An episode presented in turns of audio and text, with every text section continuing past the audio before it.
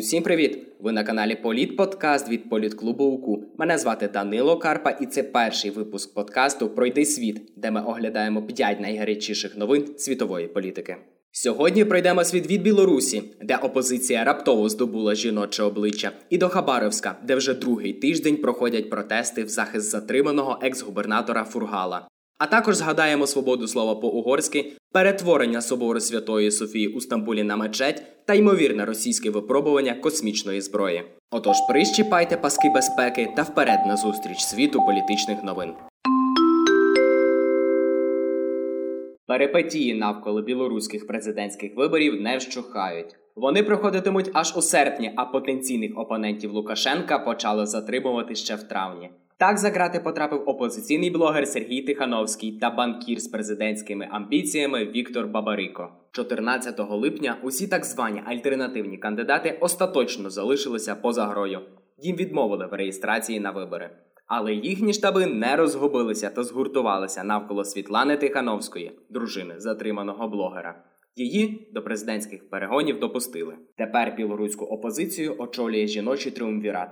Сама Тихановська Марія Колесникова, представниця штабу Бабарико, та Вероніка Цепкало, дружина іншого недопущеного до виборів опозиціонера Валерія Цепкала. Тихановська позиціонує себе технічною кандидаткою. Її ціль перемогти у виборах, щоб звільнити політв'язнів та протягом найближчого півріччя провести нові відкриті та чесні вибори. Об'єднана жіноча опозиція має багато прихильників.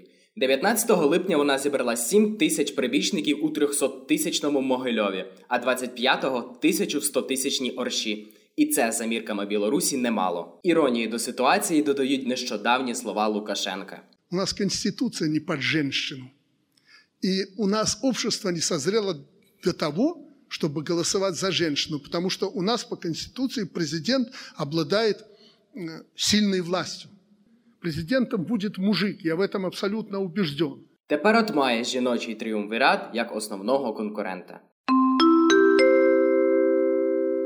Уже понад два тижні в Хабаровську на південному сході Росії тривають антивладні мітинги, і кінця краю їм поки не видно. 11 липня близько 40 тисяч мешканців Хабаровська вийшли на головну площу свого міста.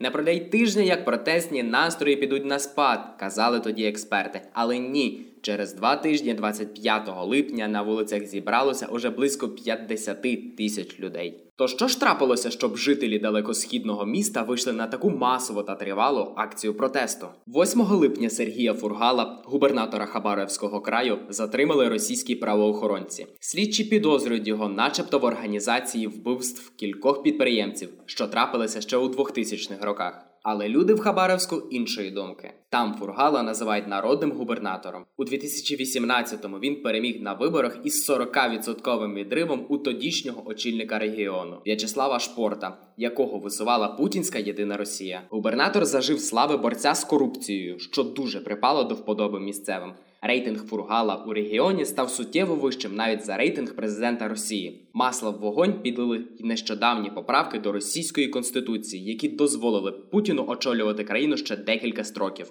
Тож природньо, що проти арешту губернатора виступили люди. Ургал наш вибор!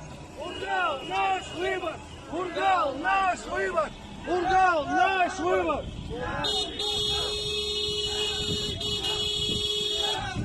Не зміг заспокоїти людей і новий тимчасовий губернатор регіону Михайло Дегтяров. До призначення Путіним 20 липня той був депутатом російського парламенту від провладної партії, а до Хабаровська ніякого стосунку не мав. Тепер місцеві протестують і проти нього. До речі, за поправки до російської конституції у Хабаровському краї проголосувало лише 60%. рекордно низький показник для Росії. Те, що губернатор не забезпечив більший відсоток, і є справжньою причиною його арешту, переконана частина мітингарів. Інші ж вважають переслідування Фургала політичною помстою за те, що його рейтинг у краї перевищує підтримку Путіна. Свобода слова в Угорщині під загрозою уже протягом десятиліття через авторитаристські замашки правлячої партії Фідес та її висуванця прем'єр-міністра Віктора Орбана. А сьогодні в країні зникає останнє незалежне змі. Протягом 10 років Фідес на чолі з Орбаном зміцнювала зв'язки з виконавчою, законодавчою та судовою гілками влади. Тепер ці гілки влади, які мали бути незалежними, підтримують одна одну та заодно правлячу політсилу. Це дозволяє Орбану концентрувати все більше і більше влади у своїх руках. Тепер черга дійшла й до індексу останнього серйозного незалежного видання Угорщини. Декілька місяців тому 50% акцій видання придбав пропрезидентський бізнесмен Міклош Базилій. Тоді суспільство почало побоюватися про збереження незалежності індексу, і як виявилося, недаремно. Цього вівторка у виданні звільнили головного редактора. На знак протесту 70 людей, більшість журналістів та співробітників індексу. Теж покинули медіа. Тепер країна остаточно залишилася без впливових неупереджених засобів масової інформації. 24 липня у Стамбулі пройшла церемонія відкриття мечеті Ая Софія та перша спільна молитва після того, як будівлю позбавили статусу музею. Нагадаю, що 10 липня турецький президент Реджеп Ердоган підписав указ про перетворення всесвітньо відомого Софійського собору в мечеть. Розберемось, чому це насправді політичне рішення, яким близькосхідний лідер дражниться із заходом. Купівля Туреччиною російських військових ракетних установок С-400 попри перестороги НАТО. Часті погрози Ердогана знову впустити біженців до Європи, останнім форпостом від навали яких є саме його країна. Це неповний список того, як Ердоган намагався заявити про свої амбіції у світовій політиці. Тепер до цього списку можна сміливо вписати перетворення Софійського собору на мечеть. Побудували храм ще за Візантійської імперії, але коли турки захопили Константинополь, то християнський собор перетворили на мечеть, статус якої він зберігав аж до 1935 року. Тоді засновник сучасної турецької держави Мустафа Кемаль Ататюрк прагнув створити світську та прогресивну державу, тож перетворив храм на музей, що знайшло величезне схвалення на заході. Але ось прийшов 2020 рік. Ердоган заявив, що підпис Ататюрка на документі про перетворення мечеті в музей є підробленим. А далі ви вже знаєте. إنما أمره إذا أراد شيئا